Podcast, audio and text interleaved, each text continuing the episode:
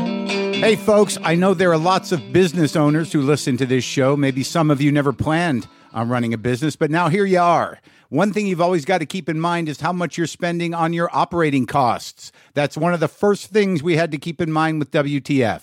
And with things costing more today than they did when we started, you want to keep your expenses down. To reduce costs and headaches, be smart and use NetSuite by Oracle, bringing accounting, financial management, inventory, and HR into one platform and one source of truth. Reduce IT costs, cut the costs of maintaining multiple systems, improve efficiency by bringing all your major business processes into one platform, slashing manual tasks and errors. By popular demand, NetSuite has extended its one of a kind flexible financing program for a few more weeks. Head to netsuite.com slash WTF for more. That's netsuite, N E T S U I T E dot com slash WTF. Lock the gate!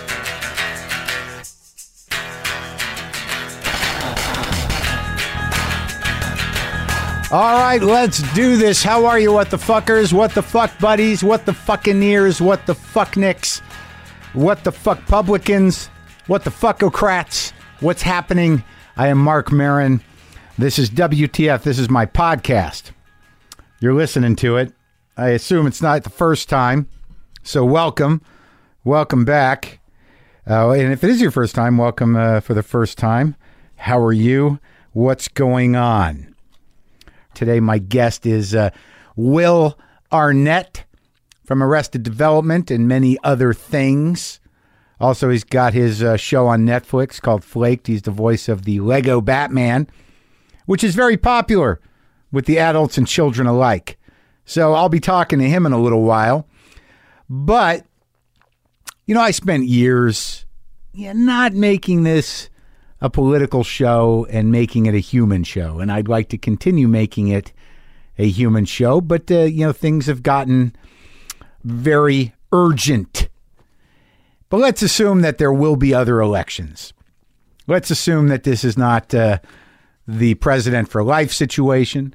Let's assume that the process will pick up again in a couple of years in some of these special elections. Let's assume that. You know, just to, uh, you know, in- indulge me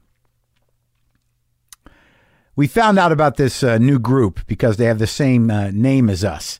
They're called WTF, but uh, for them it stands for Win the Future. Their whole point is to turn all this energy that you see in the streets and at town halls and on social media into election results next year. There's a lot of work to do, and there are more than 2,500 critical competitive races in states across the country. So if you're wondering how you can get involved in an active way, this WTF group has set up a way where you can get involved where you're needed most. The website is volunteer.wtf. Their switchboard is now active and matching volunteers with campaigns around the country. So go get involved at volunteer.wtf.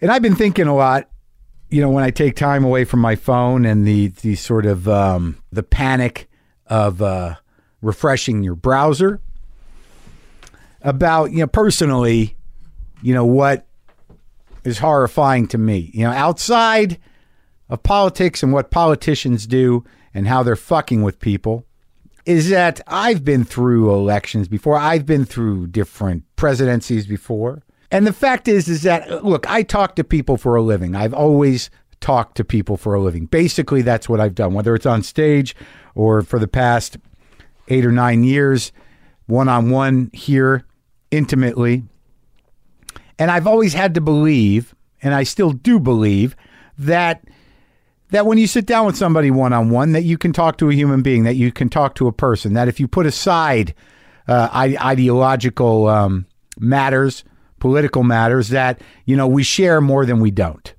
that we have things in common more than we don't. That our frustrations are probably more similar than they aren't. How we resolve them and who we are personally in, in our fear or our anger or our desperation or our hopelessness or our excitement or fury or um, vulnerability is common where we're human beings. And I like that dialogue.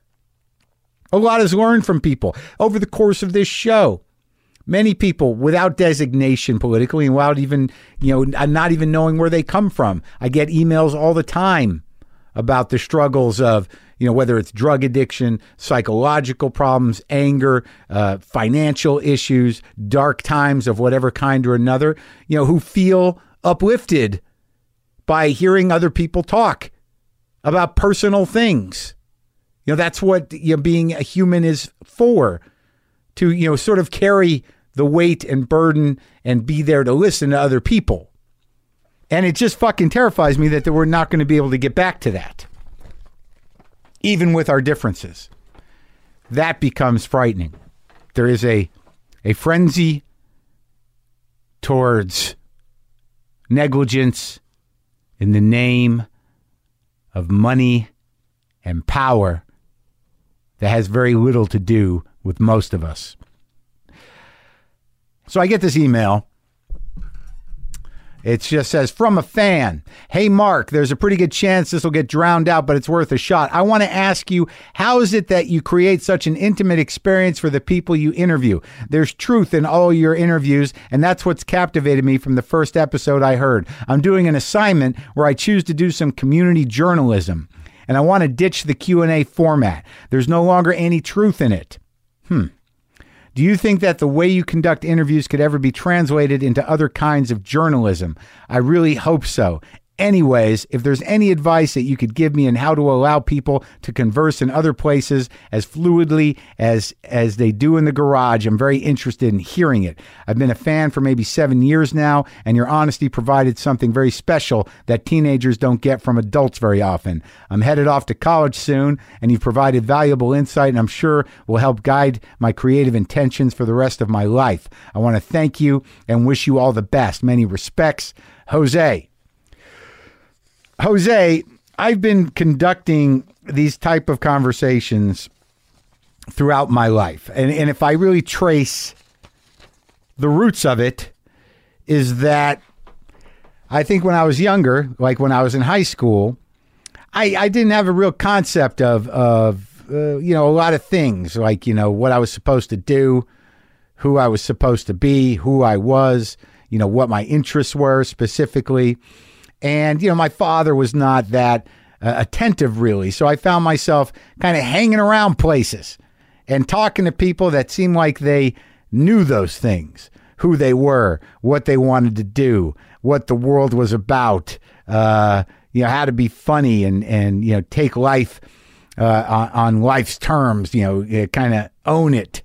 So I would hang around bookstores, restaurants, record shops, guitar shops in my neighborhood and just, you know, listen to people talking and talk to them and ask them questions and sort of, you know, just listen to how people navigate their interests and the world. It would make me feel better to be around people that seem to have a handle on shit. And I've done that all my life. So I think that, y- you know, I don't consider what I do journalism. But I think that, again, if you approach people as people, I mean, if you approach somebody knowing what you want to talk to them about, you know, maybe, you know, talk to them about something else for a few minutes first you know ask them questions that involve the immediate environment or or what's happening i don't know what the setting is you know maybe say like you know I, I don't quite understand this and you know maybe before i ask you this general question about a general thing maybe you could educate me on something and then get a little back and forth going about the nuances of a particular topic and don't be afraid to do follow-up questions you know there are certain moments in a conversation y- where you pick up an instinct where people just sort of blow by a detail but if anything during what somebody is saying to you as they just move by it, you know, seems like something that has more to it, uh, you know, and you're interested in that or you, it piques your interest, you know, get into that. Ask them what they mean by it. You know, have a conversation. That's the best that I can offer, and that's the way that you you know you find common ground, and also you you get information. Just try to talk to people. You know, if it, you know if there's if it's not you know pressing or groundbreaking or you, you know there's there's not breaking news, just try to talk to the person that you're talking to, and uh, you'll make what you want to know sort of uh, secondary, and see if it comes up organically. I, I you know look I can't teach a journalism class, but you know if you've got the time, that's what I would do. So I guess uh, I talked to Will a few days ago, and I guess I should preface this because you know it was the day that the North Korean government uh, launched a test missile. So that that there's a, a bit of uh, thematic underlying stuff there. That was the subtext of my conversation with Will. Also, Will is the voice of Batman in the Lego Batman movie, currently the number one movie in the country. This is me and uh, Will Arnett. Sometimes I wish I paid more attention in school, or in some cases, any attention at all. There are probably a lot of things I could have gotten more out of, like literature, and now it's probably not in the cards to go back to school and study the classics. But luckily for us, there's a new podcast called The Foxed Page that dives deep into the best books of all time. This is basically like the best possible college English class, but more relaxed and fun. No pressure of grades or needing to prepare something to say in class. It's only the books you want to read and know about, presented by best-selling author Kimberly Ford. Everything from Cormac McCarthy to Madame Bovary, from classics like Frankenstein to modern hits like Lessons in Chemistry.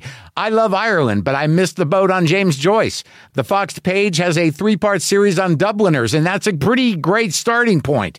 Want to get the most out of what you read? The Foxed Page is for you. Get it now wherever you get your podcasts.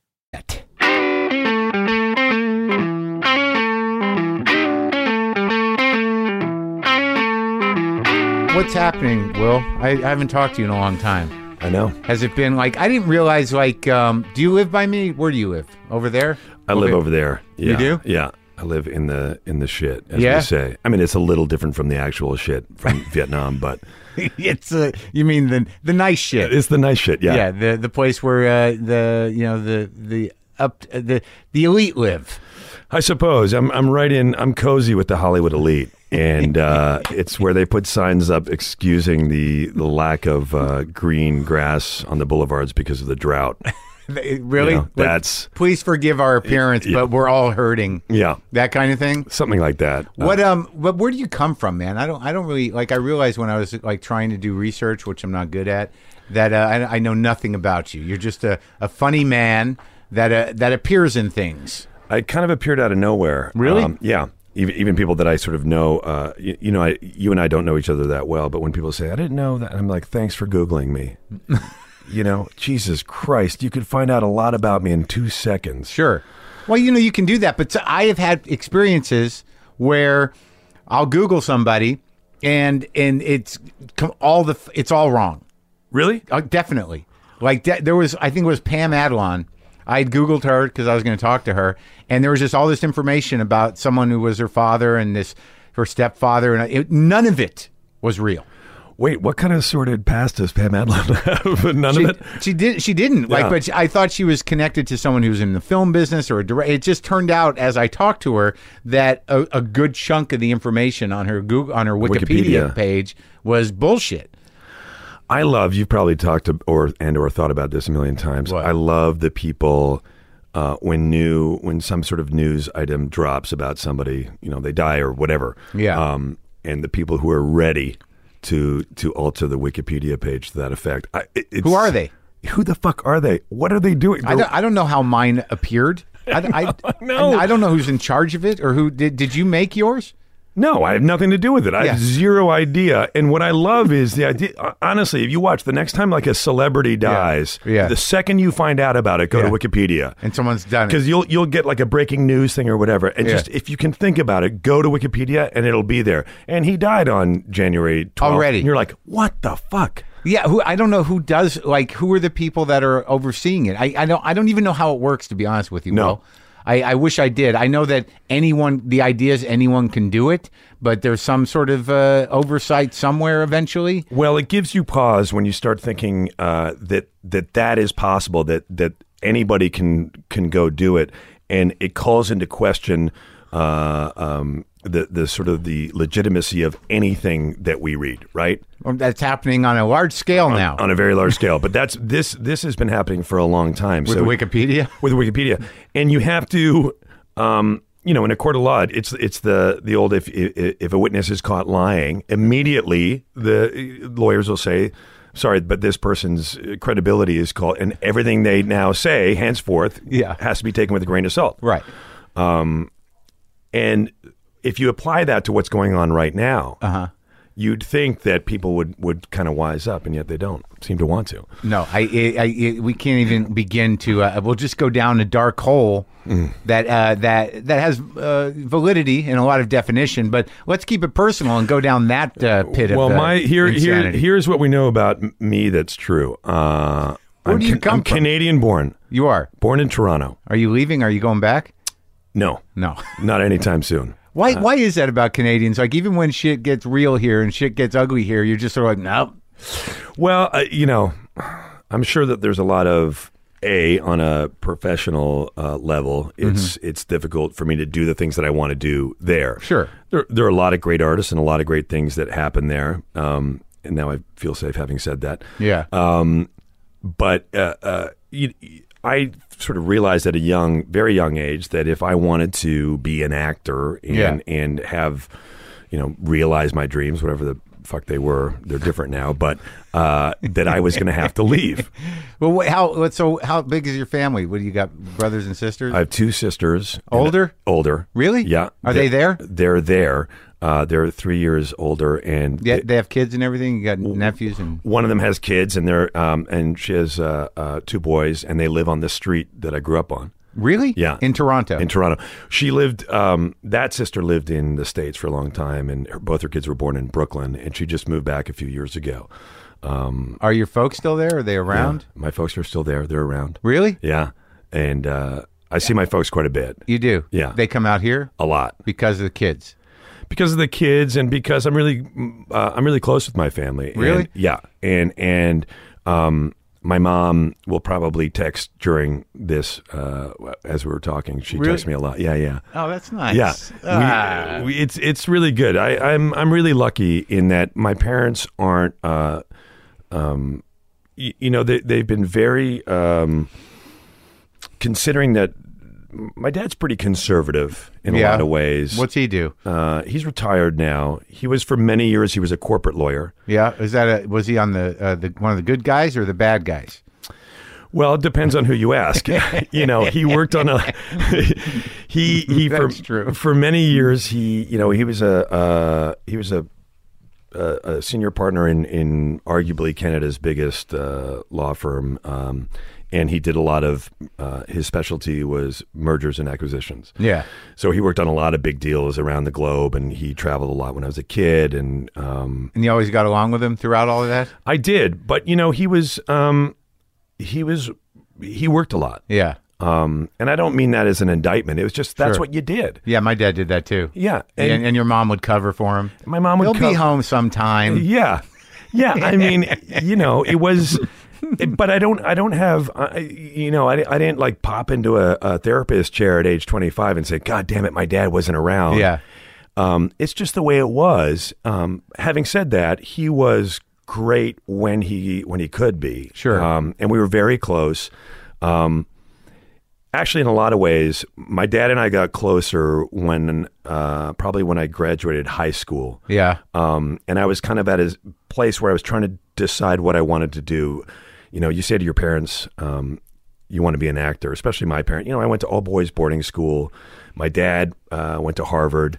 so you grew up with some bread, and you were, you know, there you Um, Yes. definitely had all the options available to you, and Yeah. there you could have, you know, given that pedigree, the the trajectory could have been some big business. For sure, I, I have a lot of friends who have gone into banking, uh, et cetera. Yeah. um, a lot. And And were, when you were in high school, were you acting and shit? I was, I was trying to. I, I left uh, boys boarding school. I was asked not to return. Oh, good. So they uninvited you. Yeah. What'd you do to, to deserve that? I that sounds like uh, I was kicked out of a private school uh, one time as well. It's a badge of honor, right? That's great. Yeah, um, I just got kicked out for being a smartass. It wasn't even a bo- it wasn't even a respected like prep school. right. It was the it was the shit. It was like the secondary one What what part of the world was that? in Albuquerque, New Mexico. Oh, okay. but like there was the you know there was the you know, kind of uh, private school, the academy, Mm-hmm. and then there was sort of like nah, Sandia Prep. That's where you know I was always the kid. It's sort of like, well, he doesn't pay attention and he seems creative, but he's bright. Same here. Yeah, let's put him in this one. Same here. Not reaching his potential. Oh yeah, Yeah. Sweet. And- Doesn't seem to pay attention. No, doesn't pay attention, and for good reason. When you look back, um, I think Yeah. in a lot of ways, it, it, it's funny not to to uh, digress too much, but my my own kids watching them, you know, they're in school now. They're in first and second Yeah. grade, and uh, you know, I'm pretty involved at their school and looking at their curriculum now versus what it used to be. The way that they actually teach things like math, um, it's much less. Uh, uh, they they put they stress less uh, on memorization and things like that we used to uh, you know, Right. the, way we learned it and it's much more about using your own sort of You Uh, mean learning it? yeah learning it your own inherent cognitive skills like all and, and applying that to and using re- things like reason and, Yeah. and it's much more engaging in that way I could never fucking wrap my brain around algebra. No. like eh, like geometry was okay, shapes I could handle, but like it stopped there. I mean, I chemistry couldn't fucking manage it. it's just memorization of boring shit I guess, but the way things work together, yeah. I mean, it would have helped if someone could have taught me how how it worked. But yeah, it is. It's it's like uh, they're like puzzles. yeah I couldn't. I don't. I just can't do it. I don't know if I had the patience or ADD, ADD uh, attention deficit disorder. I don't think I do, because I can get pretty obsessed and focused when I wanna, when Yeah. I when I feel compelled, Yes. when I'm terrified. Yeah. So imagine, right? So imagine if somebody had had uh, built the drama uh, in geometry for, or in algebra for you. Yeah. Maybe you would have been. Yeah, maybe. I don't know. So like, so you were you were a problem kid or what? To an extent, I was a smartass. Yeah. Uh, and I was, you know, Getting big laughs. smoking in the woods. I was getting big laughs. I still remember some big laughs. You do from- sure, sure. What's the big laugh? um, oh gosh, I don't know. Every once in a while, I'll think about some. like like prep school laughs, yeah, just something that where you completely undermine the authority structure. constantly. Yeah, they can't. There's no tolerance for that. Eventually. constantly and i would have you know back in the day a, a lot of the and I, I think this has changed a lot but Yeah. back then a lot of the guys uh, the men who became teachers in uh, uh, boys boarding schools Yeah. out in the middle of fucking nowhere canada Yeah. you have to think that a lot of those some of those people are pretty depressed and have, have given up Right. you, you think so, but I mean, there are people that like want to teach. Yes, there are some. I will say that there are some, and I had some fantastic teachers. Yeah. but there were a couple who were who had a who resented the student body who were Yeah. like these are a bunch of rich little kids Yeah. and fuck them Yeah. and i'm gonna i'm gonna be the one to grind them down you know and their parents aren't around and i'm gonna have my foot is gonna be on arnett's throat every fucking day yeah. and uh you know Yeah. i got into it once um you know, I, I when I was in, I went away when I was twelve, Yeah. and so when I was So it's like, oh, it's a boarding school. boarding So you got- school, and it's way up north, Uniforms? uniforms, and so I was I was uh, I was twelve years old, and uh, I had my shit was all over my room. I was twelve, Yeah. and uh, my housemaster, as he was called, uh, had told me a couple times, "You got to clean up your shit," and I was like, "Yeah, yeah, yeah." So I came back one day from class, and all my shit was packed into his car, and um, he said, "Hop in," and he drove me six miles away Yeah.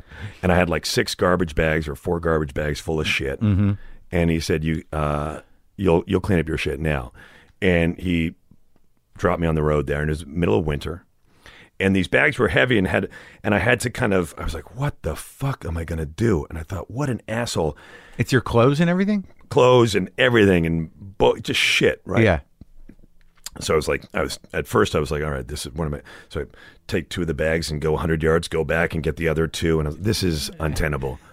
So I sat there for a second and felt sorry for myself, and then I got the idea, and I started putting everything on, Yeah. like the Michelin Man, and then I was tucking everything in, and I had bo- and I had all sorts of shit, and I managed to to wear everything, Yeah. yeah. and I, I must have I- I, I must have looked insane. Yeah. And I did it. You- and I walked back and I, I walked back in, you know, record time and I came back and the look on his face, he was so pissed that I'd figured out an easy way to do it. And in my mind, I'm thinking like, this is brilliant. Yeah. He should be celebrating. You were me. learning. That was that was actual- learning. Actual learning, applied cognitive skills. and he was so pissed at me. I, I still remember that guy. he, wanted you to walk back He wanted somehow. Me, he wanted me to walk back and have to drag them. He also did this thing where I forgot what it was, but we we had gone to this thing and we had bought a bunch of food and we hadn't okayed it or whatever. Yeah. And he wanted us to write letters to our parents saying sorry that we had bought all this food, Right. like cheeseburgers and Right. shit, and charged it to our thing. What the fuck are your parents doing? I mean, were you like the? Well, my parents didn't. ca- So my parents find out, and they're like, "That's fine. We're happy that you got some food and whatever." And but this guy was like, you know, fuck these guys. yeah. So he said, I want you, to, you got to, each one of you has to write a letter to your parents apologizing. And, and then I'm going to okay them. I'll look at the letter before you send them off. So knowing that he was going to write it, that he was going to read it, I wrote this letter that was just an indictment of him. Yeah. And I said, Mom and Dad, I'm so sorry, but obviously uh, Mr. Shalou, et cetera, et cetera. And I just f- ripped into him. And I left it at his door. He came flying in. He said, You little fucking. And I said, How dare you? That's a correspondence between me and my parents. You're violating federal law. And I was like, You know? Yeah. Um, and did he send it? No, he made me redo it. I was a. Pr- that was a. that- admittedly, it was. Now that I say it out loud, it was a dicky thing to do. And yet uh, I still maintain that it was. You had to. You It was got- funny. Yeah, sure. You got to. You got to like you know you know, s- you know kind of prod those guys for sure. so you can see what they're really made of. Yeah. And so what? So what happens? You go through all of high school at that place. So no, I, I leave there and I go to high A school. Um, white. What made them kick you out? Just a collection of y- things. Yeah, just a collection. L- Literally, same thing. Just Yeah. being a smart ass. Yeah, yeah, And yeah. they just they didn't say you're kicked out, but at the end of uh, tenth grade, they said uh, we'll see you later. My, they recommended military school for me. Really? My parents would never do that. No. they're like, you know, I remember there was a period where they were looking. Maybe you should go here. Like I, they, they were so clueless. Your My parents were? kinda. You know, they just, you know, they, I don't think they were that engaged. They were like, well, go to that school; it should be fine. And then, you know, when it comes down to it, But maybe not. I mean, the fact that they didn't, if they were really clueless, they would have said, "Yeah, you're right. Okay, we'll send them to military school." At least they didn't do that. well, yeah, well, they weren't disciplinarian, that's for sure. But I don't ever remember them helping me with homework or anything. I don't, I don't ever No. remember, y- you know, like No. you know what's going on in school. It's a different world. My my kids um, said to me a few months ago. I picked them up, um, Yeah. and you know, do the the carpool lane. And uh, one of my sons said, "You know, John Michael's mom. She comes in. She doesn't do carpool. She comes into the class and gets him. And as I'm driving, I'm like leaning over. I'm saying, "Hey, granddad, my dad. Granddad didn't even know where my school was. You got, you got. I never saw my dad at my school ever. Yeah, me neither, unless they were called in. Yeah, uh, yeah maybe. Yeah. Did you ever? I I remember I had a drunk electronics teacher. really. Like there was like I had three drunks for teachers. It was much more acceptable back then for teachers to be drunk. You could just smell them drunk. Yeah, I don't know if I ever smelled, but I knew that there were teachers who drank because they lived on campus. Yeah. who drank at You night. want me to check and see if uh, the missiles have been launched? yeah, that's at any moment, right? Uh, God, I hope not. But it's a sad fucking state of affair that we've got to. Uh, not yet. Not that I've got. You got? What do you got? Anything? Let me see.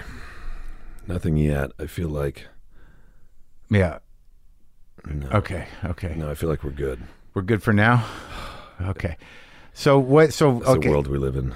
Oh, it's, I, I I can't. Uh, I know. I'm having a hard time dealing with it. Yeah, me too. I, I can't imagine it. I, I just can't like anyone who's like connected, you know, I- intensely to what's happening. I can't imagine there's anyone going like, "This is good. It's going well."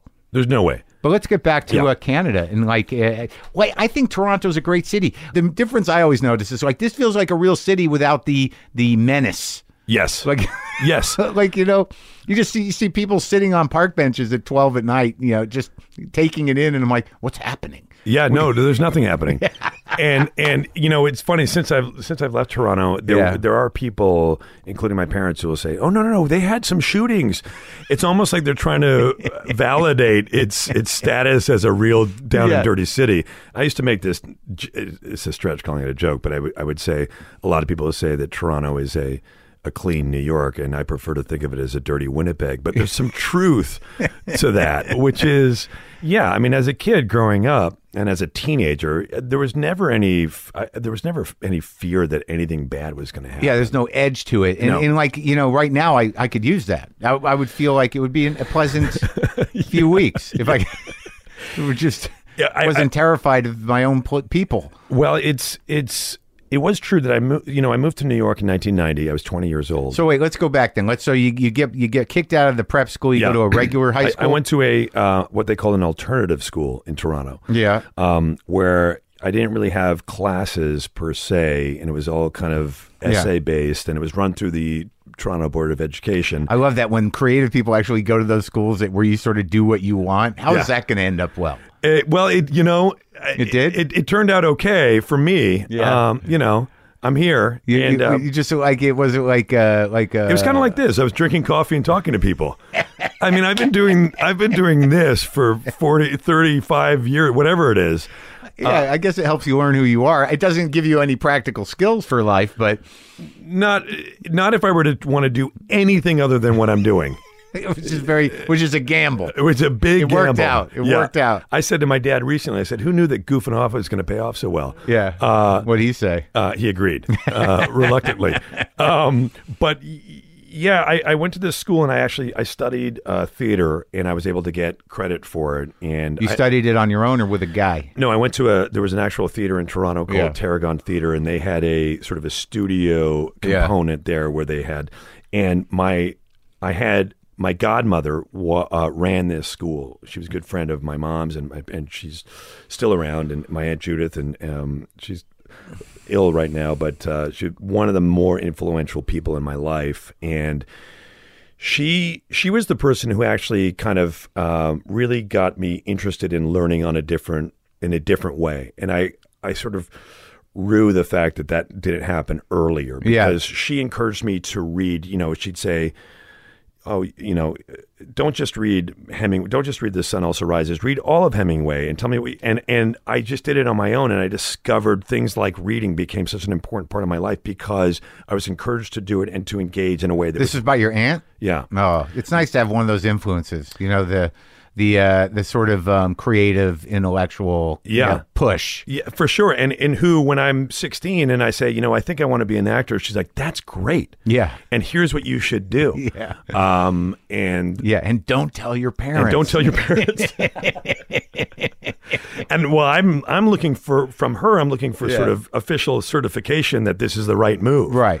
Um, and and that was a great move for me going there uh, and l- learning with her, and uh, it was a good time in my life. What was the theater like? I mean, what did you it was do good. there? You know what's funny? Um, my I, I, I took a class there. It was monologue writing, yeah. and there was a guy in my class who was writing these bizarro monologues, and they were really funny, and he performed them himself. And I was 16, and he was probably 25 Yeah. or 22 Yeah. um, and he's trying to be an actor, a comedian, etc. And one day, between you know, like on a smoke break, because I was already a heavy smoker, When Uh, did you start? you know, thirteen. Or Yeah. something. What? What? Canadian cigarettes? Yeah. Which ones? um, Players Light. oh yeah. Yeah, they're good. They I, were yeah, yeah, I used to like going. I used to like getting exotic cigarettes. Like, I was a- Export A and yeah, Demore. yeah, yeah, But I never liked the taste of them. They're too much. What do you I, got there? I, I smoked these. I, I you know, I still quit. smoke 'em? Well, I quit, and then I'm back, and Yeah. I'm kind of like on my last. What are those? These are um, Marlboro Golds from Europe. They're that's all, all I'll smoke. For a while, I was like, I'm, I'm only going to smoke those because I can't get my hands on them. And then I just had people muling them for me. I'd have, anytime I hear about somebody going to Europe, I'd be like, hey, can you give them 40 bucks to grab me some smokes? it's fucking terrible. so you're smoking and you're talking. And to I'm the talking guy. to this guy, and he says, "Why don't you come down? You should come down next weekend. We're doing. Uh, I've got this comedy group, and uh, we're doing some stuff, some sketches at the Riv, Yeah. in Toronto." And I was like, "Yeah, sounds great. What Yeah. are you guys called? The Kids in the Hall." and it was uh, Mark McKinney. That's who was talking. To you? And I w- I took a monologue writing class. He doesn't know. He has no idea who I am. I'm sure. And it, when I- today, I think, or Mm-hmm. at that time. He probably knows who you are now. Maybe, maybe, but you know, I was 16 and I, he was in my class. It Yeah. was- and he Was was, he funny? Oh my god, he was so funny. He was the star of the class. Yeah. Uh, and he was absurd. Yeah. And I loved how absurd he Yeah, was. yeah. I, I had an appreciation for that. I, So what'd you do? Wait, you go to the Kids in the Hall show? I didn't go. I've had so many things like that happen. I had years later in New York. Um, I uh, I had I, I lived in a building uh, on Hudson Street, right across from the Holland Tunnel. Yeah. and the guy living upstairs from me, what? Yeah, it was terrible. Yeah. the building's not even there anymore. Yeah. It was rat infest, and it was before like that area was cool. Yeah. we used to call the neighborhood work. 'Cause the only people who went there were people who went to work in those that are buildings that are all condos now. Right. Um, and the guy upstairs from me was Damien Loeb, this painter. Yeah. Who kind of had a moment 15 years ago. Right. Uh, but he, uh, he and I, my roommate worked at Goldman Sachs. Um, and so he paid more rent than I did. And, uh, and then Damien and I would spend the day smoking cigarettes and Yeah. he, his art at that time consisted of he'd take high def. He was one of the first guys I knew who had a high def uh, camera and television. High def videos of himself um, having sex with his Asian girlfriend, and then he'd make paintings uh, of that. Um, So I loved Uh-huh. the going to video. his studio. Yeah. it was great. right upstairs Just watching him fuck people on yeah, camera. Yeah, it's amazing. and he had a buddy of his, same thing. He's a DJ. I'm a DJ. Come Yeah. see us play. Blah blah blah. Yeah. And I'm no, I'm good, Moby. Yeah. Same thing. Uh, so Moby was hanging around. That must have been when he was just starting out, because he. I think Moby's from Connecticut. Yeah. like he, he- you know, and he- so is, so is Damien. Maybe they, Yeah. that's where they knew each other. Yeah, but yeah. but uh, I- you know, I didn't really know him. Um, and he was he was definitely he didn't have a record deal or anything. sure. and then he made two records and made enough money to uh, live the rest of four lives. Yeah. Unbelievable. Yeah, man. That's a fucking racket. That's the business. Yeah. I mean, there's guys that did one record, two songs even. Yeah. I'm good. Back in that sweet spot, right Yeah. before it went away. Yeah. That was it. All right, so you wanted to be a serious actor. Yeah. So I moved to New York to, and I studied at Lee After- Strasberg. A- oh, you did? So after the, the theater thing, how old were you when you moved to New York? Like, 20. Oh, really? So Yeah. you're like, I'm out. I'm out. I went to I went to college for half a year and I dropped out Concordia University in Montreal, and I I got to college, um, and I remember it was right around Christmas time. Yeah. and I remember all I was doing was partying like everybody else. Sure. And I remember thinking, this is it. I, I, I really did. And not that I'm not like some fucking visionary or I was 19 years old and I thought, what what else? I'm just gonna kind of do this and then move back to Toronto. And a lot of the people I grew up with were there in Montreal at college, and then everybody's gonna go back to Toronto and just be friends forever in the same group. Yeah. Sort of upper middle class white kids Yeah. and I thought, oh my God, this is a nightmare, and I got to get out of here. yeah. And I, I remember calling my parents from a payphone. Yeah. There used to be a thing called a payphone where you'd go and you'd put money in just Yeah. for the listeners. Yeah. And they were kind of they were kind of dirty. They're kind of in a dirty, way, yeah. And they had stuff I carved. see in. some of them around sometimes. I'm like, wow, look at that. I saw two in New York last week. yeah. Bizarre. It is Well- weird. Well, it did, one of them didn't have a phone in it, Sure. but I used it to make a call because it was quiet. Right. And it was out of the Or light wind. a cigarette. Yeah. Oh. I used to duck into payphones to do one hits off of weed. sure. oh, the one hitter. Oh, the best. Oh, the best. God damn Oh, it. And uh, yeah, so I called my parents so and you I had sent the, them w- out. the white light moment. Yeah. You, you saw your your your death through mundanity. And exactly. And I s- and, and I to my dad's credit, he said, "Okay." I said, "I got to do this." And and they said, "Well, wh- what are you what are you proposing?" And I said, "I got to go and try go to New York. It was always going to actor? be New York." Yeah. And they said, "Okay, well, you're going to have to come back." And I got a job for 6 months Yeah. uh, in Toronto to make enough money t- so that I could I could move to New York. what was the job? I was selling uh, paper towel and toilet paper and stuff like that. This guy I knew started this company. Really? Yeah. Do you remember? Um, do you remember? Oh, not do you remember? there's- They still exist. It's that Swedish company that says uh, it's Torque or something. Mm-hmm. And you know, you you pull the paper down from the middle. It's like a big round dispenser. Mm-hmm. And um, Oh, yeah. And then some of the the toilet paper rolls Sure. are huge rolls. Yeah, that you see him in uh, airports. In and things. airports and shit, yeah. And at the time, they they were just coming to North America from Sweden, Uh-huh. and this guy got a distributorship or whatever, and I worked for him. He was a year older than me, and he had this company, and and you'd go to places and go, look uh, Yeah. at this. Yeah, go to try bar- it. Go ahead, try bars it. and restaurants and sell Yeah. it to them, and then I'd install it as well. I was a one man, you know. One man twerk Yeah. installer. So I'd go in, they'd, you know, some restaurant would be like, okay, yeah, we want to switch over all our. And by the way, I knew nothing about construction, I mean, installation, all Sure. that kind of Yeah. shit. And I had like a toolbox. Yeah. And I go into their bathroom and I'm like putting in fucking in through the drilling through tile. Like I just learned I'd fucking crack shit and whatever and I'd ruin. And then, you know, I I, I just did it. The commission gig. It was a commission gig. And uh, So you were a good salesman.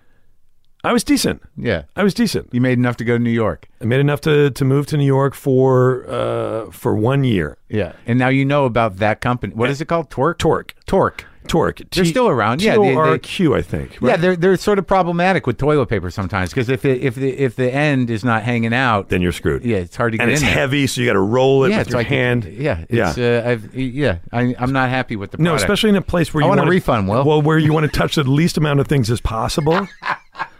I say to my kids now when we go into public, I'm like, don't touch anything. do what you got to do and make it to the sink. Yeah. and then air dry your hand. and just do what, but just don't touch. Uh, so I did that, Yeah. and then I moved to New York. And what was the plan? That was where you lived in the work neighborhood. That no, first I lived, uh, I lived on the Upper East Side. I got an apartment from, I sublet an apartment from a girl who was, who had been at Strasbourg, and she sublet it to me. All right. So how? Oh, so how did you get into that program I went down and met with them. Uh, flew down to New York before you went? before I went. Yeah. um, and uh, and met with them, and uh, and then I went back. That was sort of like Did you audition or who was it? Did you remember the teachers?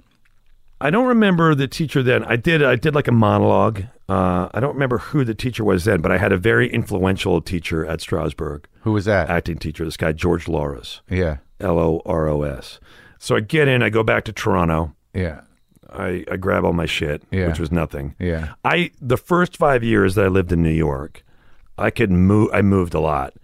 Um, I could move with one cab because I had like two bags. I had nothing And a futon. and a futon. Yeah. barely. I didn't even own a bed at first. Like I was. Just go buy a futon. Buy a new futon. Throw it on the floor. you know what? A Yeah. futon mattress on the floor. I still to this day think that's the best sleeps I ever had. You think so? Yep.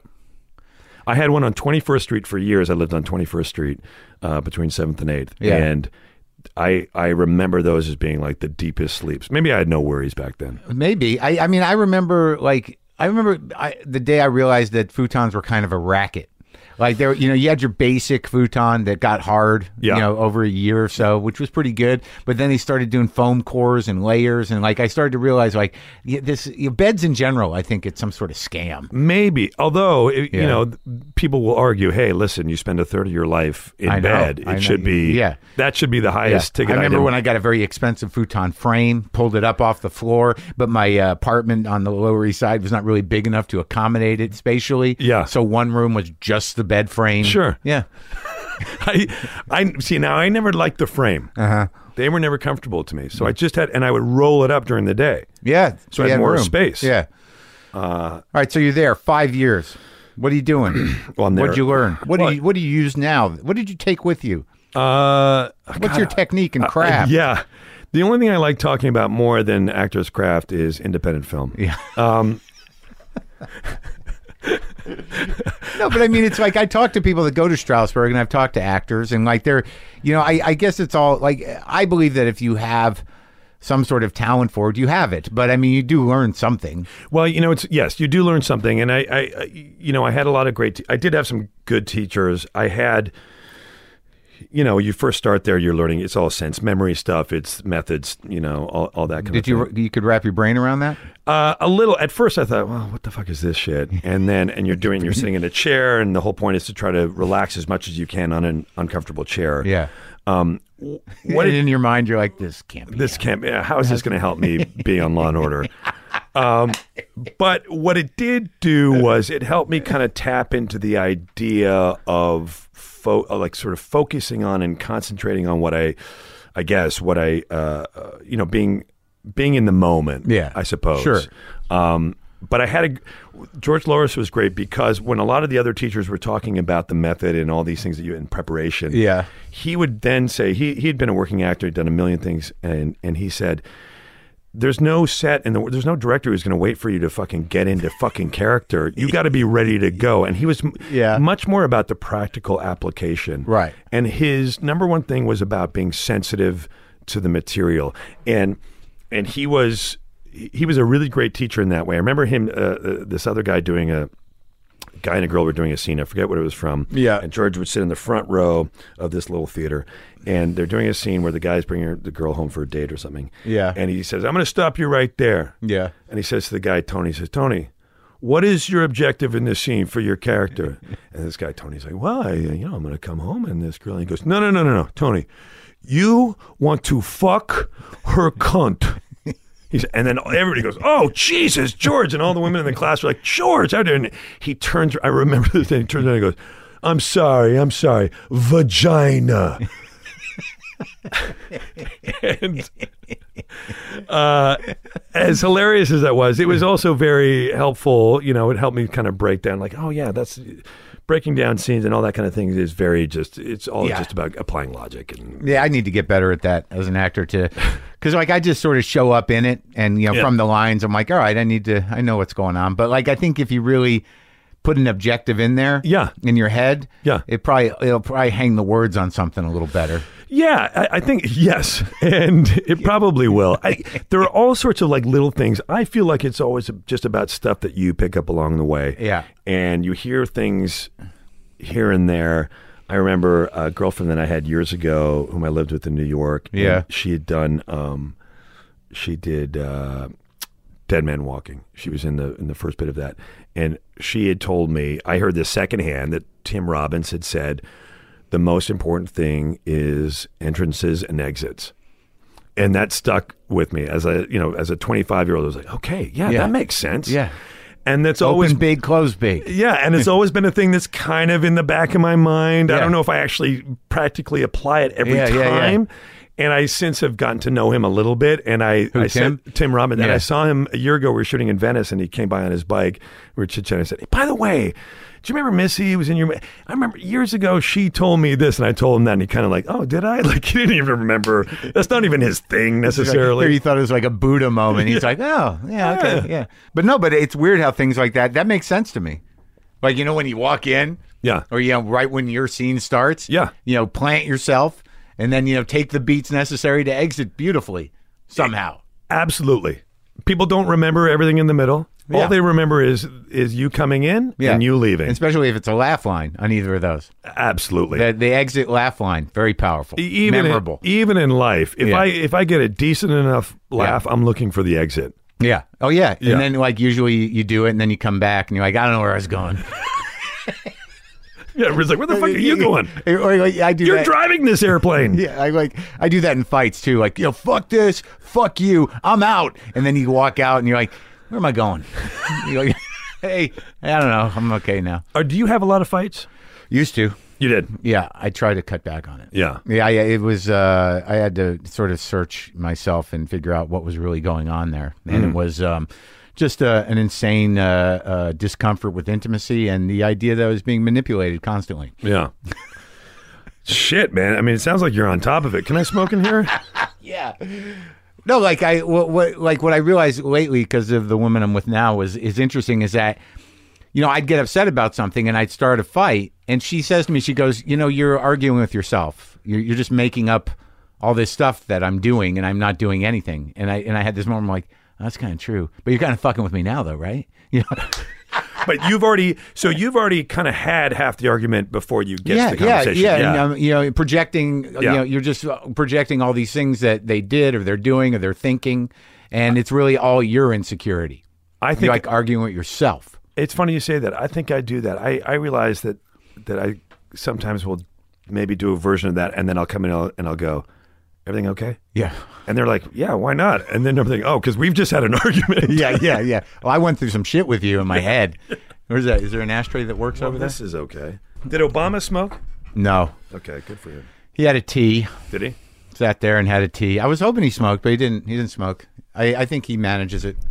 yeah. for him. I think he's a gum guy. Do you, do you think he's smoking now? Has he had one? Do you think since? Yeah, I probably. I, I don't know that. I, I don't. I can't assume, but I think he's like got it down because you know he's got you know he's got a family and you know he's older, and it's sort of a hard habit to defend after a certain point.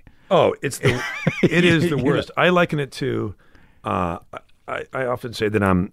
It's like I'm cleaning the gun that I'm going to use to shoot myself with. Yeah, it's. Oh, this? Oh no, this.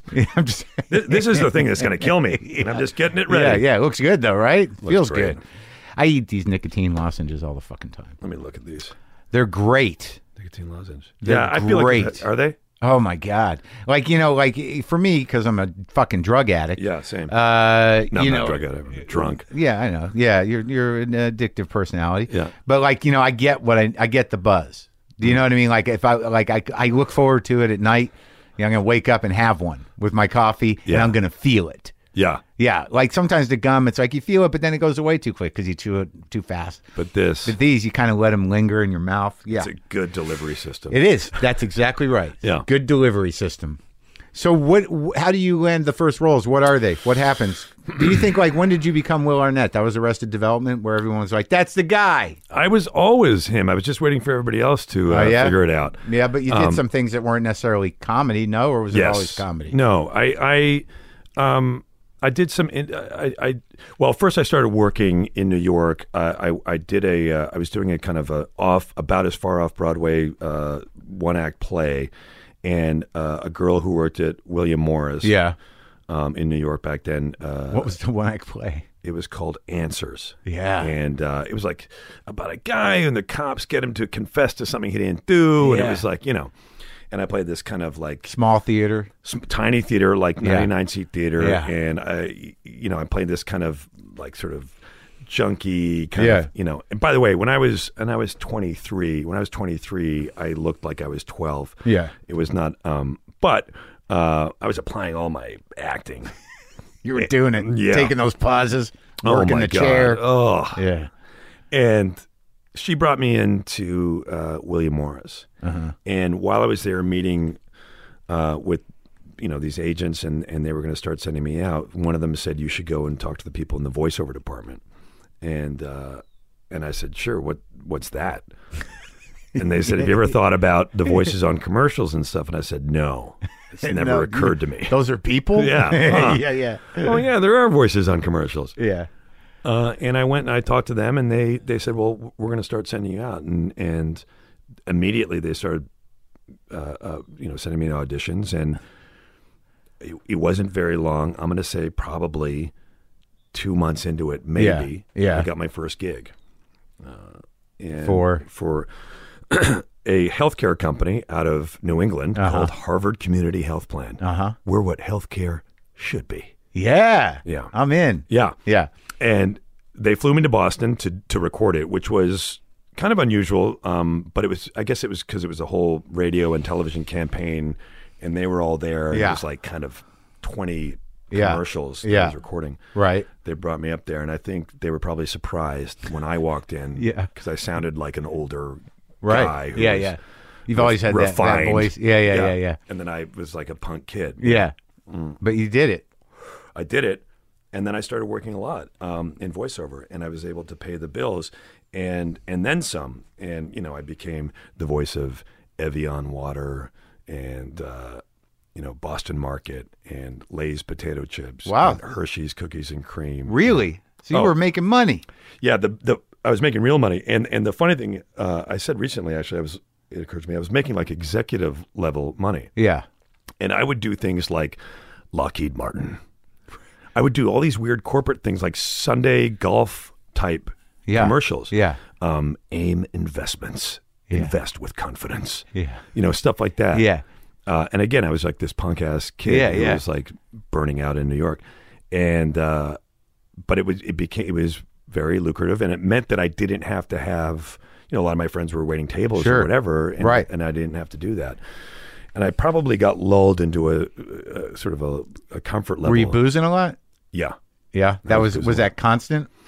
No, there were a few years where I wasn't, and then and then I was in the mid to late '90s. I was, and uh, I was boozing a lot, um, and I would go to McManus a lot on you know on Seventh Avenue and Yeah. 19th Street. That was my spot. Oh yeah. It ended up becoming like a big kind of after UCB hangout.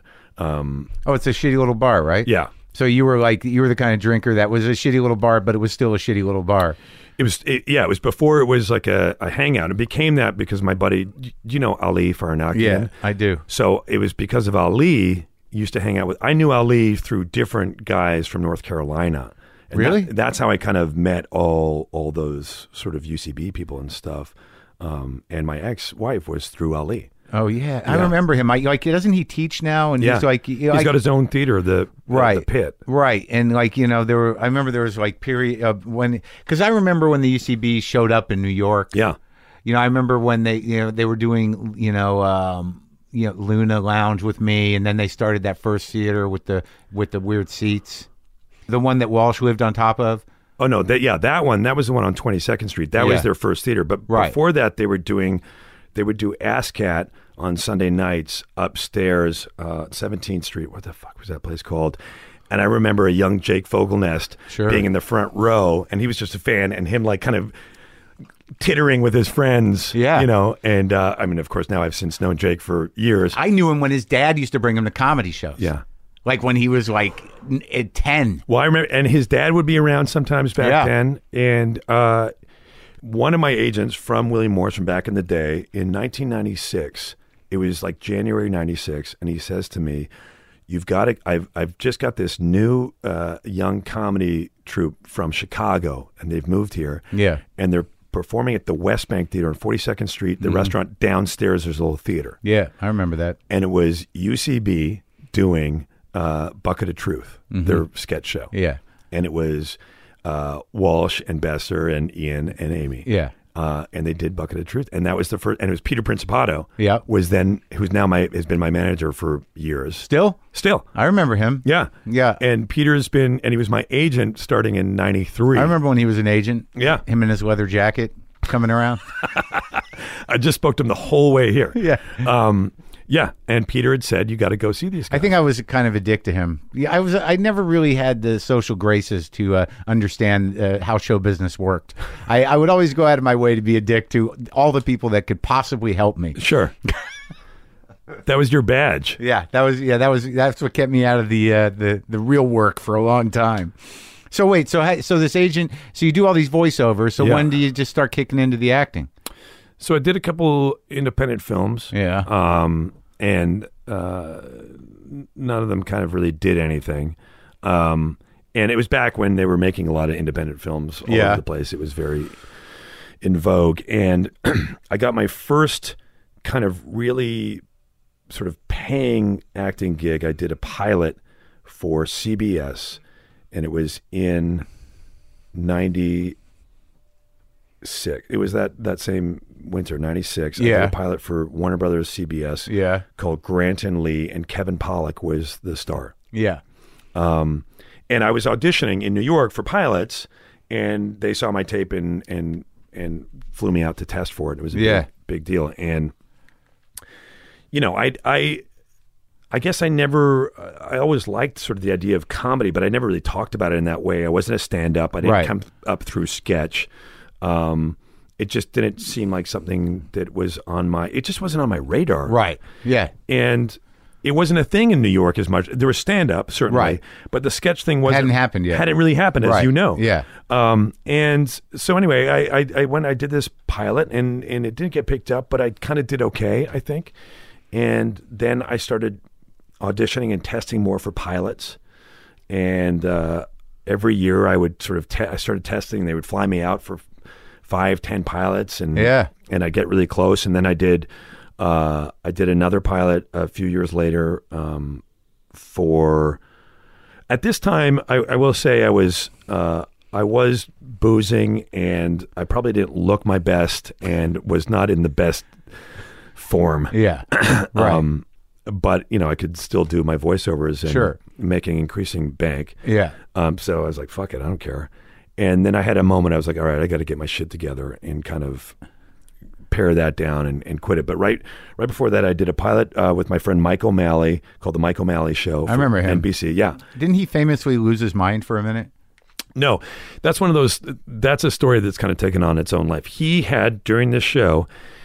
he- It was back when they were giving out these big development deals. to Right. I remember. comedians. I had I had one. Not Yeah. uh, not as big, but yeah. but yeah, Yeah. you had one, and they and lots of people had these. Yeah. and and uh, Mike had this this big deal, and he went he went to make a movie from the time we shot the pilot till the time we were shooting the the series. He went and made the movie. I think it was twenty eight days. He, it was Yes Dear, right? Wasn't that the uh, He ended up being on Yes Dear, right? yeah. So he went to make the movie. So he went to make the movie, and he comes back, and and uh, he felt like the writing staff had gotten way off of what he, the original idea was. Yeah. And Mike is he's still a, a very close friend of mine and one of the all time great guys, great people. He's a solid. Yeah, I always person. see him in things, and he's good. You know, I saw him. In, he was in Scully. He was good. He's really good. He's a good actor. He's a really good writer. Yeah. And and but but most of all, he's a incredibly good guy. Yeah. Um, and he wrote this what became to be known as a manifesto to all his writers. Yeah.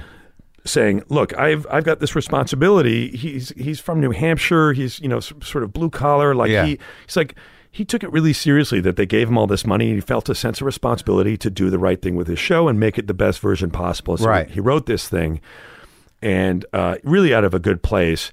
And somebody in the writers' room immediately faxed it to every other writers' room Yeah, leaked it. leaked it, and it was in the, then they printed it in the Hollywood Reporter, and he became and everybody was you know he was basically the laughing stock. And I remember the day that that happened, and he was so he's like I fucked up. I I shouldn't have. I guess I shouldn't have given a shit. And he was so despondent. Yeah, And I thought, you know what? Fuck everybody else. That's bullshit. He's such a good guy. If there's anybody that did not deserve it, it was him.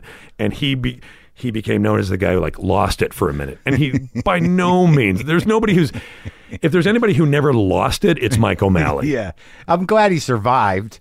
You Big know, because time. it was As- like you know, as at that president time, itself. I'm sure I was like, oh, geez, that guy. I know. Probably had my own resentment about him. Well, as you know, it's like i- i- it's the uh, everybody is you know i- i- in this town especially it's like don't let them see you trying. you Yeah, know? yeah.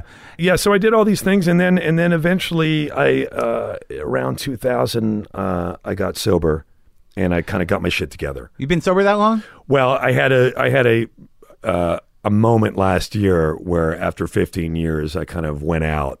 Um, because everybody was talking about rosé and it was never around before. Rosé. Uh, it's a bit, but but uh, but I ended up, you know, having a sort of a moment. For how long was that Um, moment?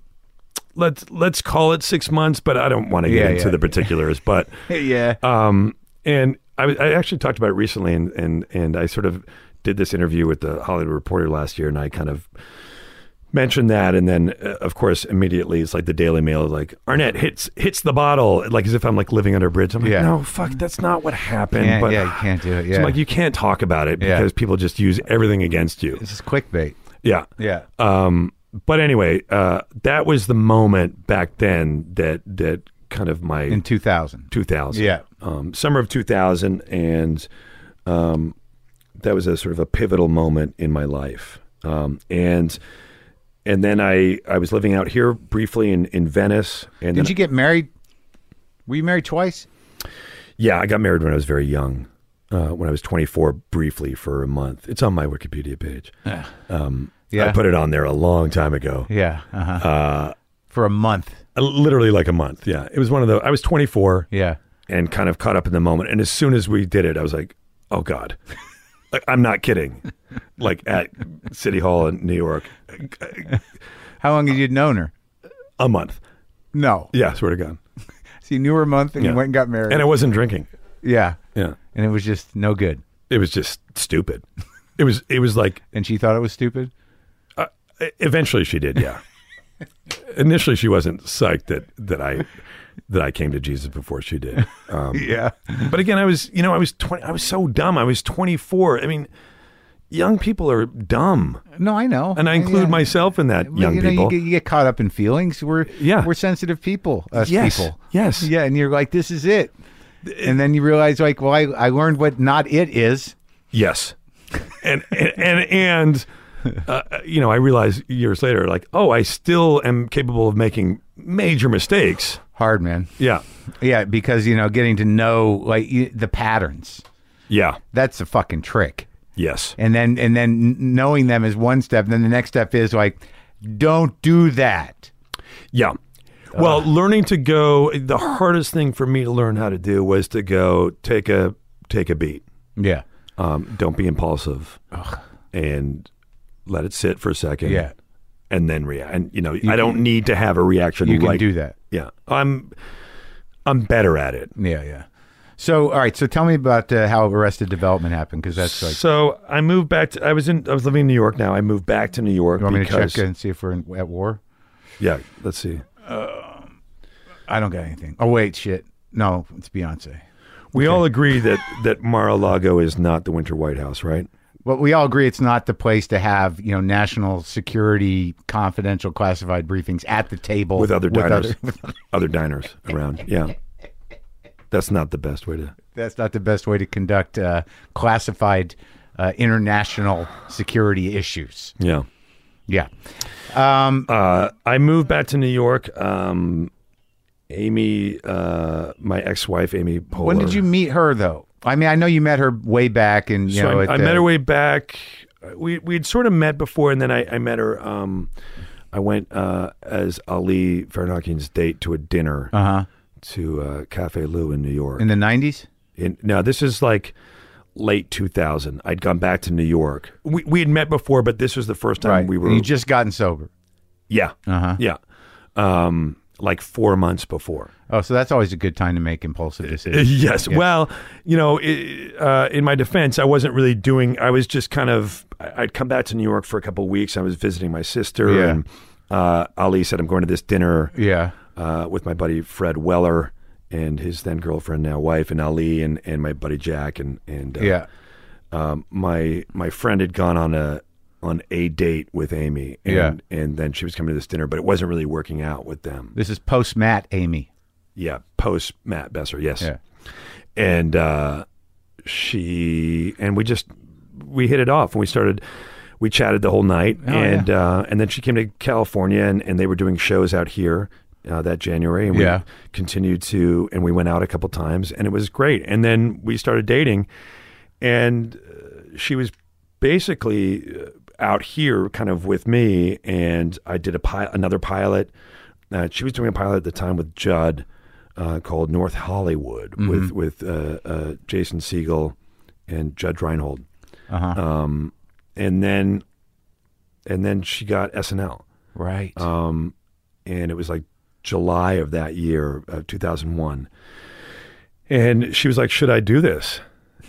Yeah, and it was like a real. Um, I mean, I'm not violating it. It was just you know we talked about it and she wasn't sure, and I said, "Yeah, let's let's go." And so we moved back to New York. S, uh, uh, Arrested happened like this. So Amy was doing SNL, and uh, Not married yet. we were not married. W- w- Uh, we were we then we then got engaged Yeah. like a year and a half later.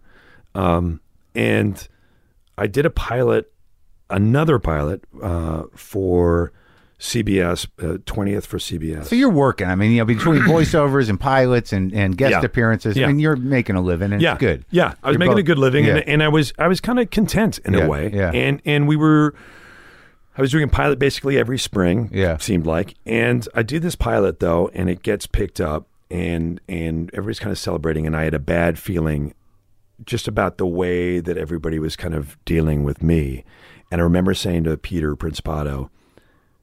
There's something, something's up. And he's Yeah. like, no, you're crazy. You're paranoid. Yeah. And I said, yes, I know. But in addition to that, something's up. yeah. And sure enough, I got fired off this pilot, this show called Still Standing that ran for a few years on CBS. Yeah. And I remember I remember getting the call from Peter saying, I don't know how the fuck you knew, but you were right. Yeah. Um, and I felt at this point I'd been doing it long enough that I could sense, you know, shit like that. And- Yeah. And uh, and I was I was really mad on a lot of levels. I was disappointed, you know, that I was fired. You feel kind of embarrassed. You feel like people care. Obviously, nobody notices. Yeah. But you feel like um, you just you you feel shitty. And I remember my friend Brian Callen, the, who's a I know stand-up. him, Do you know yeah. Brian? Brian saying to me, "Oh, what? You're mad." That you're not going to have one scene a week where you come in and you're the guy who goes, "Hey, what the hell happened to my couch?" Yeah, He's like, yeah. "You should be happy." Yeah. they're doing you a favor. And he- and it was, he's like, "Th- stop, stop feeling, so- you know, sorry for yourself. And so that's that fall, I decided to do a play. There was a guy I had done a, a reading with the summer before, a couple summers before, in New York Stage and Film up at Vassar.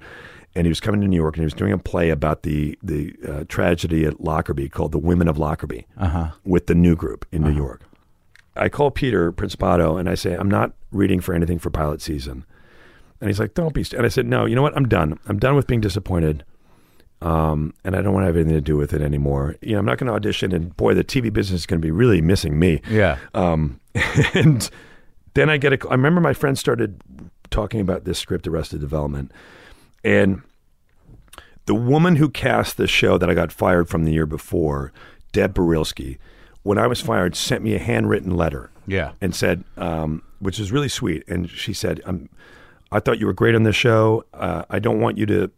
Don't take this personally that they fired you. I think they made a big mistake. I think you're a talented guy, and I think it's a real injustice, et cetera, et cetera. And it was very sweet. I've never, nobody's ever done that before and or since. Um, And she was casting Arrested Development, Deb Brilski. And she called Peter Principato and she said, There's this part of the brother who's a magician and they can't cast it. Um, and Will should come in and read for it. And Peter called me and I said, You know what? It's very nice of Deb, but I'm not interested. I'm doing this fucking play about the women of Lockerbie. Remember the tragedy over Lockerbie? Yeah. And so Deb ended up calling me. Yeah. And she's like, You just got to read for it. And I said, Fine. and he faxed me, and the fax rolled paper Yeah. to my ap- our our apartment that we had down in, in Tribeca at the time. And I took the subway up to read, you know, to go to some office up in Yeah. the West Side. And Be put on tape by an assistant. yeah. Yeah. And I just read the size. I just got the size. I don't even have the script. Yeah. I, I might have had the script, but I, I didn't read it. I was Yeah. like, fuck that. I'll read the sides. Yeah. put it on tape. Don't think about it. I get a call the next morning. They're like, great. They want you to fly out to California and they're going to make a test deal. And I'm like, Jesus Christ.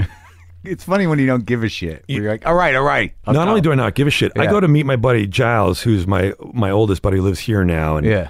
Pete Giles, he and I are at McManus. He's still drinking at the time. Yeah. So it's like Friday at one and he's and we're playing video golf. We played golden tee for hours. Yeah. The amount of money and time I put into golden tee, yeah. I could have gone to law school twice.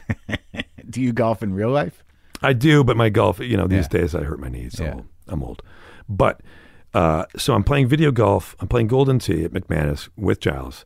And Principato calls me again. He's like, "Listen, man, you gotta you gotta go home and sign your test deal because you know you sign a test deal before you audition your final test. Sure. You, they work out your contract And then you go before network. you go before network so that if they want you, Yeah. you can't go. Great, so my price is double. Right. I get it. You've already made your yeah, deal. I've been in that situation. It So- makes it, it makes the, it makes this sort of that fucking when you got to go in that room full of the network people and everything else, and you've signed a test deal. It's just the worst fucking experience. It's the worst. And, and if you think about it, if you're an out of work actor who doesn't have a lot of dough, you've now got the extra carrot of, oh, you could make X amount of money Yeah. if you do this right. Yeah. And if you don't, your year is fucked. Yeah. It's terrible. And you pay your own flights. yeah, and it- all that shit. Yeah. So I go, so he keeps calling me. Have you, I'll go home and I'll sign it. The deal was the studio couldn't look at my tape until I signed my test deal. Hmm. And he, they keep calling. And I go, Pete, if they keep calling, they've already looked at it. Yeah. I go, why aren't you renegotiating the deal? You fucking like, come on. Anyway, I go home, I sign it, I fly out to California. I, I remember so well that weekend. I have a cold. Uh, I felt crappy. It was like February, late February, uh, 2003, and uh, I hang out. I see Brian Callen. Yeah. uh, I see him there, and it's uh, it's like a work session with the Russo brothers and Mitch and Brian and I read with each other out in the hall at the old TV building over at, at the Fox lot. And Brian says to me, he's like, "You're gonna get this." I wouldn't read him. I said, "No fucking way." He's like, "Yeah." And I've, I was so jaded. I was like, "Not happening." Yeah. I go in. I work with those guys. It goes kind of okay. Fine. I leave it. I'm sick enough that I don't even. Again, I still don't care. Yeah. And you hadn't read the script. And, and at this point, I maybe had read the script, Yeah. but like whatever. Do you re- remember liking it or thinking it was? yes, it was. It was good. Yeah. It, w- it was very good, but it it also had it had Mitch had written like a disclaimer on the front on the cover letter Yeah. saying this is going to be shot handheld. There are going to be no, it's not going to be uh, business as usual. No trailers. It's going to be all guerrilla style. I remember thinking, "Fuck you, dude. Yeah. Um, what do you think this is? Art?" and uh, it's commerce, man. And I go in Jaded. so jaded TV already. jaded. Yeah. TV thirty three year old Yeah. jaded. Yeah. I go in Monday morning, and I re- and I Tony Hale was out there too, who uh, played Buster, and his wife Martell at the time was a makeup artist on SNL. I knew Tony a little bit. Yeah. he and I read the same morning, also with Jessica Walter, whom I'd done my first pilot with Kevin Pollak. She played the mom on Arrested. She and I had done that together. And it was just like a weird kind of everything coming together. And I go in and I test, and and I got the show. Um, and That doesn't sound menacing, does it? No. just- it's- okay, good. if they're looking for anybody out here, it's you, by Yeah. the way. um, Yeah, and it goes uh, well. And I stayed. I stayed in California because we we had we did a table read that night, and I stayed because we hit over the course of the next few weeks. We just made the Do they cast you? Like, or like, yeah, I go in. I remember going in right before I go in. Mitch is there, and he says, um, "He's like, you're going to get this." Now it's his show, and I go, "Don't say that." yeah. And it was I was reading against um, uh, Alan Ruck. Yeah. I think I remember from Ferris Bueller's, and he was on Spin City. Yeah, yeah, yeah, yeah. good actor. Yeah, he's funny. Yeah. Alan and Rain Wilson. Yeah. Alan goes. I go in first. Uh, then I come out and I go again. I'm sick. I go in to like blow my nose and wash my hands. I feel terrible. Then Alan comes out in that time. Yeah. And then they and then Mitch and everybody comes out. And Mitch is like, "You got it." To to me. Yeah. Alan's barely left, and Rain is still sitting in the thing. And I've been in his position. He's fine now. Yeah. But I've been in that position so many times when you're not the guy. Yeah. And I said to Mitch, "Hey, hey, that I didn't. I, I knew Rain to say hi. I said, hey, that guy's still there. Go and t- let him know or get him out of here before we celebrate. I, d- I can't. I felt too badly But about. you'd already read. he they didn't even read him. But you, you'd already done. I'd already read. Yeah. yeah. We did. I read alone, and then we did a group scene with with Tony and Jessica Uh-huh. and Jason. Um, and it was like it's so funny looking back on that now, and Mitch in those moments. Like Mitch and I are, you know, has been one of my best friends of my life, and I we still work together. And Yeah. he- you know, he produces our show Flaked with us, and and he's just such a part of my life. And Jason is from that moment on, we were. We we've been like brothers. It's uh, it's so funny to look back at that actual day. Yeah, I mean, you guys sort of reinvented television. I mean, it was a completely new thing. People fucking love it. Cross is hilarious. Everyone's hilarious. Yeah, it was weird. It was such a funny like when we first started. I knew David a little bit from New York. Yeah. um, not well, and and but uh, we started shooting that show, and immediately from the first time we did like a big group scene, it felt different. Um, and Mitch is such a brilliant guy, and he's a brilliant writer. Um, he's probably the funniest person I've ever known. You just knew that we were doing something that was, you know, the writing was so good, and that the that it was funny. Um, but at the same time, that whole first fall before it started to air, it didn't air until November. We started Yeah. shooting in August. Uh, we were making it in a vacuum, and And it was odd. And you, you in the was sense that odd. you knew it was different. we knew it was different, but there was no reaction to it yet. Yeah. So we were just making episodes. Yeah, yeah. And um, and there was there was something kind of freeing about that. Uh, there was no pressure to Sure. do it one way or the other. Um, and then when people uh, started reacting and, and liking it, and Hmm. the, I never even thought about shit like reviews because I was so concerned with just trying to get a fucking job for so long, Right. That that was so far down the fucking Right. road. And you weren't necessarily as invested in the show. You were working. yeah, Yeah. e- exactly. It wasn't on you. No, it wasn't at all. Yeah. and uh, and so and then and then it sort of started to pick up steam. and- Became a phenomenon. I guess. Yeah. But- Definitely. But, at the same time, w- don't forget we had zero ratings. yeah. So, th- you know, we were constantly every Monday morning, uh, Bateman and I would be like sort of pouring through the ratings and trying to like, hey, we went up a, a tenth in, in girls eighteen to nineteen. worst. What do you The, fucking the worst. He's a good guy. I talked to him. Bateman's the best. Um, Yeah. and I God, I have so many memories of just him sitting in his little shit trailer with the door open, wearing his stupid Michael Yeah. costume with pages. Yeah, Back oh, then yeah. it was paper. Yeah. Going over the ratings. Yeah. Oh, really? Yeah. Hey, Freaking look. out. Yeah, yeah. Yeah. Yeah. I got something Eh, good. we're just holding on to any So crumb. wh- how did it ultimately, you know, stay on the air? we got nominated that first it started airing in November. Yeah. And then in December, out of the blue, we got uh, nominated for a Golden Globe. Right. And we were like, holy shit, Golden Globe. Yeah. And we get to go? Yeah. Hang out. Uh, it was so far removed from w- everything where I was at. Yeah. I mean, I guess I mean, that's not entirely true. Amy was doing SNL, so she was kind of in a high profile thing. But uh, for me, it just seemed like that was you know her game. Yeah. And uh, and then after the first season, we got nominated for a bunch of Emmys, Yeah. and then we won. uh, the the Emmy for best best comedy, uh, and that was so gratifying. I remember before the ceremony, Cross saying, "If we win, Yeah. we're on the same road. We should get up, celebrate with each. You know, Yeah. walk out to the aisle and then go the other way out the theater and get in our cars and leave. and I was like, that's yes, hilarious. I remember Amy saying to me, don't listen to Cross. you cannot do that. Yeah. But yeah, it was very validating. It was uh, such a thrill. Yeah. That's great. And then and then the new the the, the ones you did a couple years ago went over well. Everyone was excited. Yeah, uh, there were people who had complaints. You know, there were a number of reasons that we that Mitch constructed those shows the way he did. Yeah. Um, some of it had to do with uh, schedule of Uh-huh. getting everybody back Yeah, on yeah. board. Um, but I feel like when you go back, you know, the, the, the format was that each character had their own episode. Some have a, multiple episodes, and then everything kind of sort of you Yeah. know, you could follow everything kind of collapsed on itself, and the storylines were all intertwined. I feel like when you actually go back and look at it as a whole, it's a pretty masterful. It's very complex Yeah. what he did, and I spent some time in in the writers' room on that, and it was it was like a uh, like a code breaking room in, from World War II. It, I, I'm not kidding. It was different colored index cards with piece, different colored pieces of string.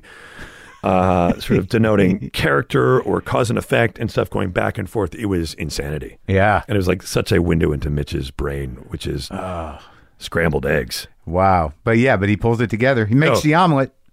He really does, uh, honestly. So what now? i he produces Flaked. Is that now? Is that your? That's your show. Yeah. You created it, Yes. and it's sort of based on. it, it well, it's not really based on reality, Right. In the sense that th- that story is fictitious. But you're hip to being fucked up. Yeah, I'm hip to being fucked up, and I'm hip to. I decided that I wanted to kind of make something that was. Um, I like the idea initially of a guy. I, I, I've always liked the idea of a big fish in a small pond. Yeah.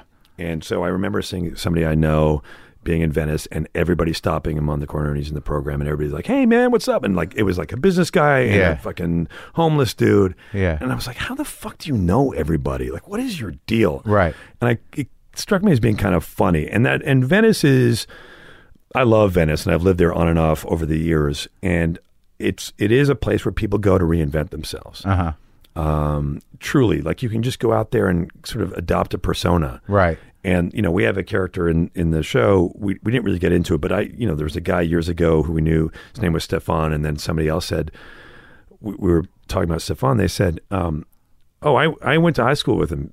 You mean Steven? Yeah. And we're like, "Holy shit!" That's when you're 25 and you just decide I'm going to call myself Stefan, and everybody else is going to go and no, none of these people know me. They don't Right. know my story Right. and you can create this identity. And so I I like that, um, and I think that in a lot of ways, I wanted to get into the idea of who we are versus who we really are versus who we show the world, Right. and that kind of fascinated me. Yeah. Um, on just on a personal level, uh, you know, I I started it as a sort of an exploration of things I didn't like about other people. Um, number one, sort of uh, dishonesty and lying yeah. and I ended up it got very sort of murky and and I kind of it also became an exploration of things I didn't like about myself Sure. at the same time. Yeah. Um, it's so funny because that process of like, you know, those resentments that you have against others, like it, sometimes it can take a while for you to realize, like, oh, this isn't like we were talking about before. I'm having a conversation with myself. Yeah, Yeah. absolutely. Yeah. and it was it was tough. I, I it wasn't until it wasn't until I was deep in the process of my my writing partner Mark Chappell is an Englishman who Yeah. wrote with Cro- I met him through Cross years ago. He wrote Todd Margaret with Oh yeah, you're on top, Mark. Yeah. yeah. and and so that's how I met Chappie, um, and who's a Oxford educated Englishman who had never been to Venice before. Uh-huh. Um, and he and I just pitched this idea to him one night. I was in London, and he's like, "Yeah, it sounds great." And we just started writing an outline the next day. And he came over here and immersed himself. And he's the greatest partner I could ever ask for. Uh, as he and I wrote every episode of the first season, and as we were doing it, it started to get heavier and heavier. Yeah. And it wasn't until I was in the middle of that process I realized what was going on. And you know, there's a, the, at the center of it is this guy Chip, who is this kind of big fish in a small pond, who's created this persona for himself, who's created this kind of cool identity. Yeah. Um, and at the heart of it, he is a sober guy who's helping people. I also like the idea of a guy who's he's helping people by selling this this life and this thing, and yet he's not necessarily adhering to it himself. Right.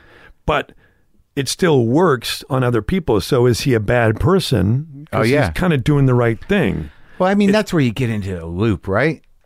Yeah. well, what you get into, and people say, well, that's a pretty simplistic way to look at it, but that life is complicated, man. Right. It It is. is. It is. There's no black and white answer. Well, right, and also like y- you know, I think about that stuff a lot. Like y- you know, I know that uh, you know I can show up for people, but sometimes in my personal life, I'm a I'm a fucking you know depressed, angry dick. Yeah. But does that what does that mean exactly? That's just like you know people are a little complicated, Yeah. Yeah.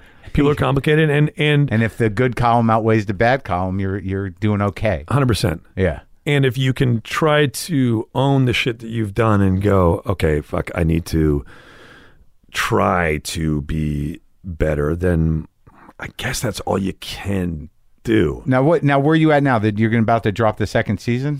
Yeah, so we we did the first season, and then uh, we started shooting the se- that came out last March, and then we shot the second season. We brought more writers on this year. And now, do you like? Do you picture an arc? Because like my experience in writing television, I always assume that you know that these people that write these series, you know, can see the whole thing through four or five seasons or eight seasons. Uh, I didn't have that experience. Are you? Well, we did. You know, it's funny. Uh, one of the one of the criticisms of the first season was that oh, these guys here you have these guys in their mid forties living in Venice, and you're like a self help guy, kind of. Yeah. he's he's just a he's a big sort of like program guy, Right. And who, but who, as we find out, he kind of uses it a lot to excuse himself of his own behavior in his real life. like anybody uses a spiritual system Yes, that affords you the ability to be forgiven. yes, a hundred percent. Yeah. uh, you know, yeah, my God is very forgiving. Uh, no kidding. Yeah. he forget your God forgave you. That's what a fucking what a coincidence. Yeah, yeah. Uh, and we, I, you know, we always had this. I always pictured that there would be a sort of a fallout to what his behavior in, in the first season, um, and I was never. It was never an endorsement of that kind of character Yeah. if we never got to make a second season, it might have seemed that way. But we always knew where we wanted to where we wanted to go. And I'm not. There is a, a version of going beyond it. I'm not sure it's necessarily something I want to do. It's, it's been a very trying experience for me on a lot of different levels. Like what? Well, because just uh, on, a- on a purely sort of logistical level, you know, writing it um, Yeah. It's and a lot of work. acting in it and show running, Mark and I Yeah. run it. Yeah. And, you know, every decision, every fucking minuscule decision we have to make. Yeah, and sometimes you just want to act. Yeah.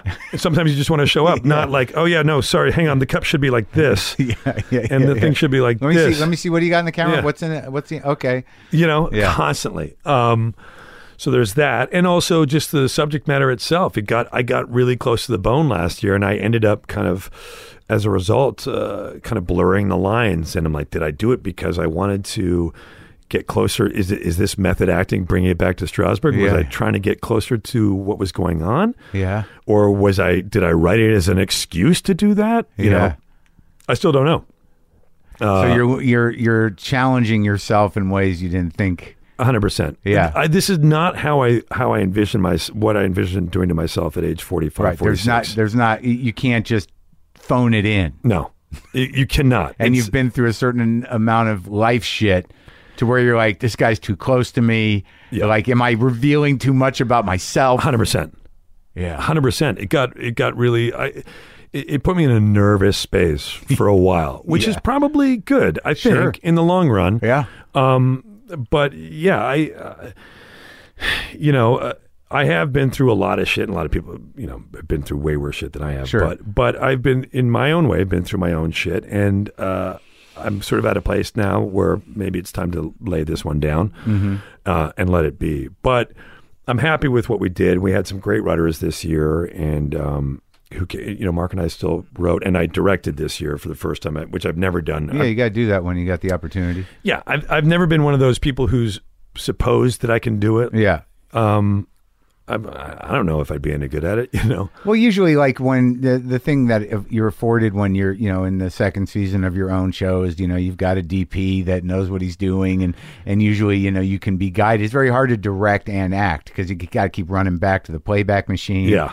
and do another take. But but it's like it's like popping your cherry. You got to do it. Yeah, y- and and uh, you know, luckily I have uh, Chappie with me, Mark. And, Yeah. uh, but uh, yeah, it was it was challenging. It's cool because now like at least you know you're in the guild, and if you want to direct something that's not you, Yeah, you can try it. yeah, I, good. I, have thought about it, uh, Yeah. but who knows? Yeah. And now your personal life, you okay? You and the kids are good and Great. You get along with Amy or Yeah, yeah, it's worked Everything- out. It leveled it's worked off. out. Yeah, everything leveled off, and everything's good, and and uh, you know, um, Co-parenting, like it's essential that you know that shit levels off. yeah, I, you know what? That shit was, to be honest, that shit was always level. Oh, good. Yeah, it's always been about the kids Good. and um, they're everything for me a- and and for her starts uh, every day is you know the kids' happiness. Yeah. and that's it. You know, and it, that comes to work and everybody I work with and everybody I do things with. They all know that that's first and foremost, and um, and then everything else is kind of falls in line after that. Everything else is gravy. Yeah. schedule. I I look at everything as it takes me away from my kids. Every Yeah. job, every meeting, every everything. Yeah. and so it better be worth it. And the sobriety solid. Sobriety solid. Took me a minute. Yeah. Actually, not really, but it took me a minute to sort of but you had a program. I mean, like you know, when you- when you did go out, you knew where you had to go back to. a million percent. I that's the worst part or the best part. Yeah. but it, it's always there. Yeah, oh, And- you can't. You're sort of like you know. Yeah, I had enough in me to know uh, as you're doing it, you, You're you like, can't even really enjoy it. No, there's no way. I can't imagine it. I No. can't imagine it. And the best part is, you know, I, best slash worst part is my friends uh, in in sobriety who are great who would just be like, "Okay, man, yeah, okay," and I'm like, "Oh fuck, you're you. trying He to knows." justify it. Oh, a mil- Yeah, yeah. No, I'm good now. I'm good now. I mean, you Um, know, Everything's I, good. I mean, I, you know, I, I did some time. You know, I got it. I got it. yeah." And they're like, They're "Okay, like, man, "We'll see you." All right, we'll wait. Yeah. I'm going to be right here. We got a seat safe for you." And it's funny now. My sort of feeling about it is is much more like, God, what a jackass I was. But you know, Hey, again, you, at least you didn't die. Yes, at least I didn't die, and I, I consider myself in that sense very lucky. I feel like it's like to me that's the most frightening thing. You know, having 17 years and you see these guys that go out after like that long and they- like they don't. It's not good. no, It does. It- well, that's the thing. I I knew again. I knew exactly wh- where that goes, you know, and I've seen it enough, and Yeah. I've been around enough guys, and I've been around uh, the rooms long enough to know the natural progression. It might be okay today. yeah. Here's where it goes. Right. So- yeah. Good. Well, I'm glad you're back, and I'm glad things are working out. And I'm uh, looking forward to the new thing. Thanks, man.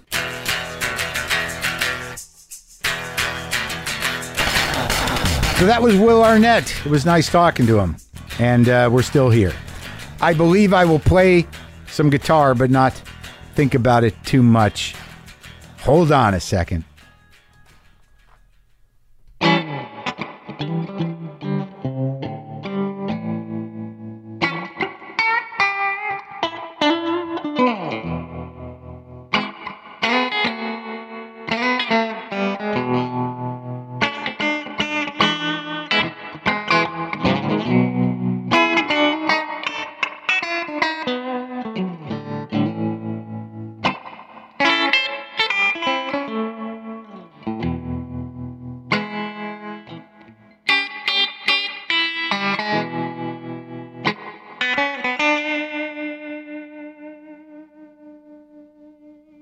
Boomer lives!